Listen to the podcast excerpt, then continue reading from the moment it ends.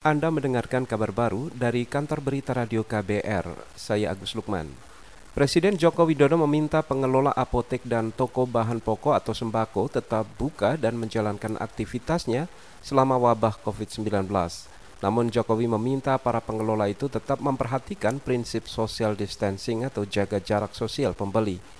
Menurut Jokowi, apotek dan toko sembako merupakan elemen penting sebagai penyedia kebutuhan pokok bagi masyarakat di tengah pandemi global virus corona. Saya juga minta dan pastikan bahwa apotek dan toko-toko pensuplai kebutuhan pokok bisa tetap buka untuk melayani kebutuhan warga dengan tetap menerapkan protokol jaga jarak yang ketat. Presiden Joko Widodo juga meminta rumah sakit dan klinik kesehatan tetap melayani masyarakat seperti biasa. Selain itu, Jokowi juga meminta program perlindungan sosial dan stimulus ekonomi segera dilakukan untuk menyelamatkan kebutuhan pekerja informal dan pelaku usaha kecil. Lebih dari 8.700-an orang telah mendaftar sebagai relawan penanganan COVID-19 melalui gugus tugas di Badan Nasional Penanggulangan Bencana atau BNPB. Menurut Ketua Relawan COVID-19 Andre Rahadian, daftar relawan itu nanti akan digabungkan dengan data relawan yang telah mendaftar melalui Kementerian Kesehatan serta Kementerian Pendidikan dan Kebudayaan. Nantinya relawan akan melalui proses training, sertifikasi, dan akan mulai tugasnya di rumah sakit rujukan ataupun rumah sakit darurat. Pertanggal 29 Maret 2020, ada 8.763 relawan, di mana 1.901 relawan dengan kualifikasi relawan medis dan 6.862 relawan non-medis. Kementerian Kesehatan sekitar 4.000 orang, relawan yang terdaftar di Kementerian Pendidikan dan Kebudayaan sekitar 15.000 orang. Saat ini prioritas pemanggilan dan pengerahan adalah untuk relawan medis.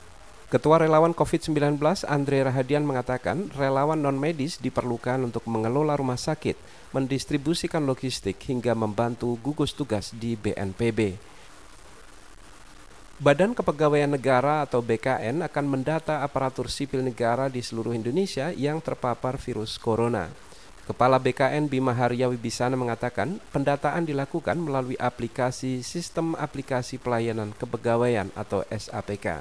Kami meminta kepada BKD setiap minggu untuk melaporkan tentang PNS yang baik itu orang dalam pemantauan atau pasien dalam pengawasan atau positif COVID-19 atau sudah sembuh atau meninggal. Itu perlu dilaporkan setiap minggunya melalui fitur aplikasi SAPK. Kepala Badan Kepegawaian Negara Bima Harya Wibisana menambahkan, selain memetakan pendataan ASN terpapar virus corona juga untuk menindaklanjuti dan menetapkan hak-hak kepegawaian. ASN yang terpapar COVID-19 berhak memperoleh hak kepegawaian baik santunan rumah sakit maupun santunan kematian bila meninggal. Kita ke Jawa Timur, hingga saat ini ada 190-an masyarakat berstatus orang dalam pengawasan atau ODP virus corona di Kabupaten Banyuwangi. Bupati Banyuwangi Abdullah Azwar Anas mengatakan dari jumlah itu ada 80 ODP memiliki riwayat bekerja di Bali yang masuk zona merah penyebaran COVID-19 kita sekarang sedang melakukan tracking dan penanganan terhadap mereka-mereka yang memang selama ini ada di lingkungan pasien yang dimaksud dan sekarang pasien perkembangannya juga sudah membaik tetapi Pemda terus akan melakukan langkah-langkah isolasi.